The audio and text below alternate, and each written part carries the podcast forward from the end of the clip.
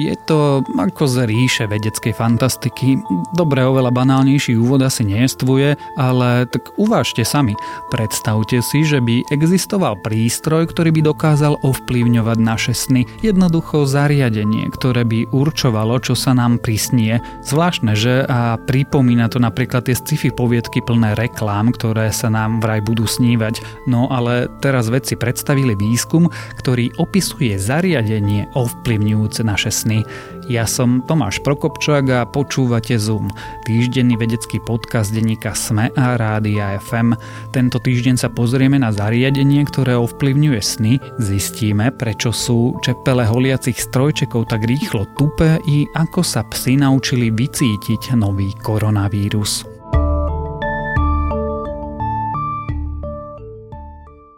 Vo filme Inception hlavné postavy dokážu získať potrebné informácie tak, že pomocou drog a psychologických profilov vyvolajú ľudí presne dané sny. Hoci ovládanie snov v podobnom rozsahu je možné len v ríši vedeckej fikcie, zdá sa, že sa mu môžeme trochu priblížiť. Vedci vyvinuli prístroj, ktorý zrejme dokáže vzbudiť konkrétne sny. Opisujú ho v štúdii zverejnenej v časopise Consciousness and Cognition. Ľudia stravia snívaním pri približne 6 rokov života a nové zistenia by mohli znamenať, že počas spánku by sa mohli učiť či zlepšovať svoju kreativitu.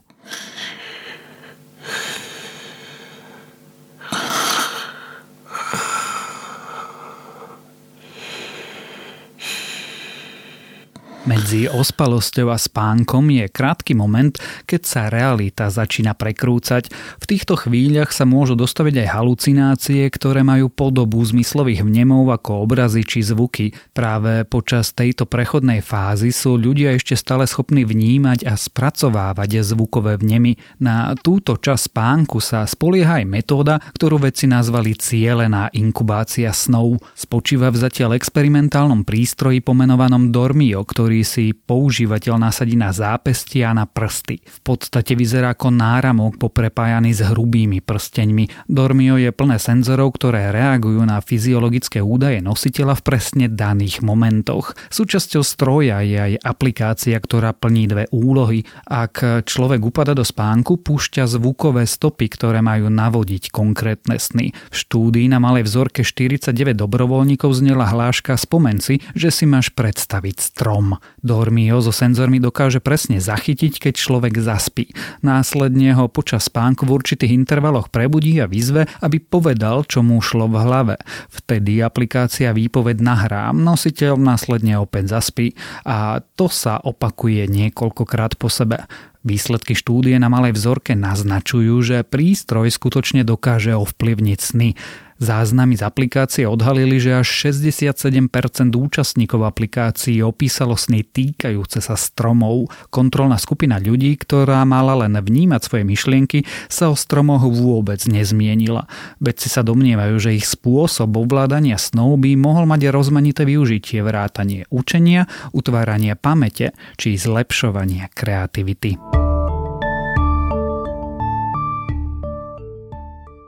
Ľudský chlp je viac ako 50 krát jemnejší ako oceľová čepel strojčeka, no tá sa po pár holeniach vždy stáva až prekvapivo nepoužiteľnou.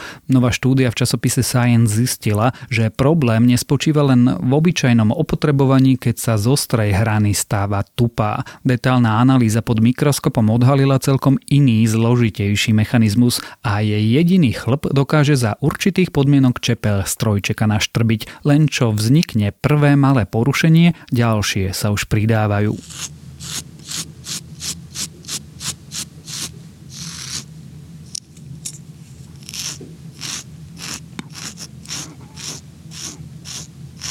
Aby sa vedci o celom procese dozvedeli viac, kúpili bežne dostupné holiace strojčeky. Jeden z autorov sa pravidelne holil a čepele za každým prezrel pod mikroskopom, aby sledovali veci zmeny na povrchu. Mysleli si, že hrany čepely postupne otupievajú, no to sa dialo oveľa pomalšie, než čakali. Namiesto toho sa na nich objavili pre ľudské oko neviditeľné štrbiny. Vytvorili preto zariadenie, ktoré simulovalo holenie chlpov, vtesnali ho do mikroskopu a vedci sledovali, čo sa pri holení deje. Ukázalo sa, že uhol, pod ktorým sa čepel stretne s chlpom, je veľmi dôležitý. Ak ním čepel prešla pod kolmým uhlom, štrbiny nevznikali. Pod iným uhlom sa ale začali objavovať. S tým sa však nedá nič robiť, pretože chlpy na tele ľudí rastú rôznymi smermi a je preto nevyhnutné, že niektoré sa stretnú s čepelou a poškodia ju.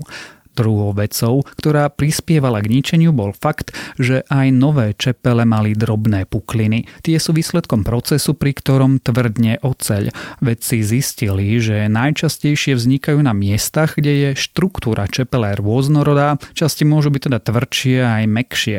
Ak sa tieto problémové miesta pri holení stretnú s chlpmi pod nevhodným úhlom, pukliny sa rozšíria a vznikajú aj ďalšie štrbiny na povrchu.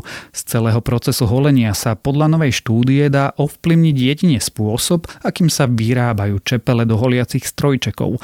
Vedci by preto chceli vyvinúť lepšie čepele. Zatiaľ, čo ľudstvo postupne zistuje, ako pandémia nového koronavírusu vyzerá, psi už zjavne vedia aj to, ako vonia. Medzinárodné týmy vedcov začali ešte v marci trénovať psy, ktoré sa mali špecializovať na detekciu vírusu SARS-CoV-2. Mesiace tréningu medzičasom priniesli povzbudivé výsledky. Väčšina vycvičených psov dokáže so 100% presnosťou rozpoznať pozitívnu vzorku spomedzi radu negatívnych. Zvieratá by sa tak mohli stať mimoriadne cenným pomocníkom v boji proti šíreniu nového koronavírusu.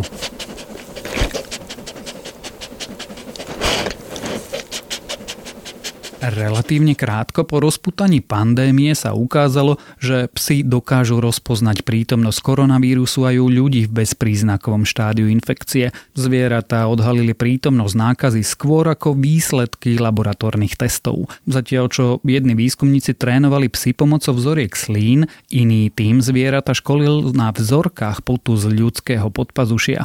Vo vzorkách potu sa nachádza zložitá zmes prchavých organických zlúčenín. Podľa veterinárov je preto pravdepodobné, že sa zvieratá nesústredia na jednotlivé zlúčeniny, ale skôr na konkrétny profil, ktorý zlúčeniny spolu vytvárajú. Vedci sa zamerali na pod, pretože v prípade ochorenia COVID-19 sa nepovažuje za infekčný. Ľudia, ktorí manipulujú s týmito vzorkami, tak pravdepodobne čelia menšiemu riziku nákazy ako pri vzorkách krvi či slín.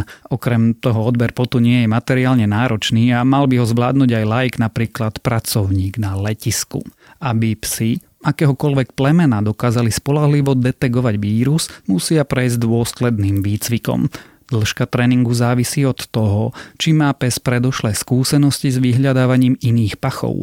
Netrenovaných psov dokážu vyškoliť počas troch až šiestich mesiacov. Psy, ktoré už absolvovali iný výcvik zameraný na pachové stopy, sa naučia novú úlohu v priebehu šiestich až 8 týždňov. Experimentálne štúdie ukázali, že vírus by sa v organizme psov nemal ďalej množiť. Služobné psy by tak infekciu nemali prenášať medzi sebou ani na psovoda. Dizajn zariadení, do ktorých vedecké týmy vkladajú vzorky od pacientov sa ale môže vzájomne líšiť. Vedci však pre každý prípad bránia tomu, aby sa psie ňufáky dostali do priameho kontaktu s testovanými vzorkami. Ak sa detekcia nového koronavírusu pomocou psov osvedčí, vďaka zvieratám bude možné možné robiť rýchly screening ľudí na rizikových miestach, ako sú letiska, ale aj domovy dôchodcov či školy. Kým totiž priemerný človek má v nose iba 6 miliónov čuchových receptorov, psi ich môžu mať až 300 miliónov.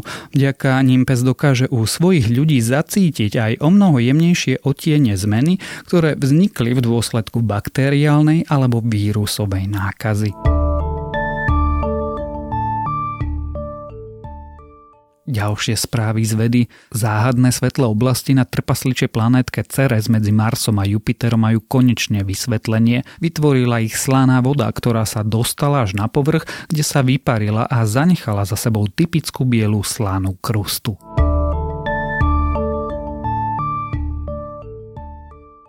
Kanade sa rozlomil aj posledný nedotknutý ľadový šelf. Milnou ľadový šelf, ktorý má vyše 4000 rokov, sa nachádza na severe Elesmerovho ostrova pri Grónsku. Vedci vinia globálne oteplovanie, pre ktoré boli v oblasti nadpriemerne vysoké teploty.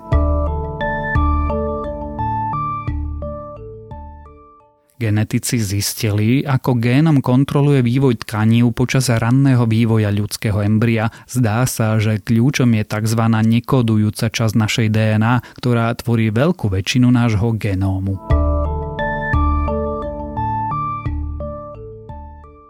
V africkej Rwande objavili parazita spôsobujúceho maláriu, ktorý dokáže odolávať dostupnej liečbe. Smrtiaci parazit nereaguje na artemisinín, látku, ktorá sa využíva pri liečbe malárie najčastejšie. Odolný kmeň parazita je už pomerne rozšírený v Ázii, no na africkom kontinente ho pravdepodobne zachytili po prvýkrát. A ak vás tieto správy z vedy zaujali viac, podobných nájdete na webe tech.sme.sk.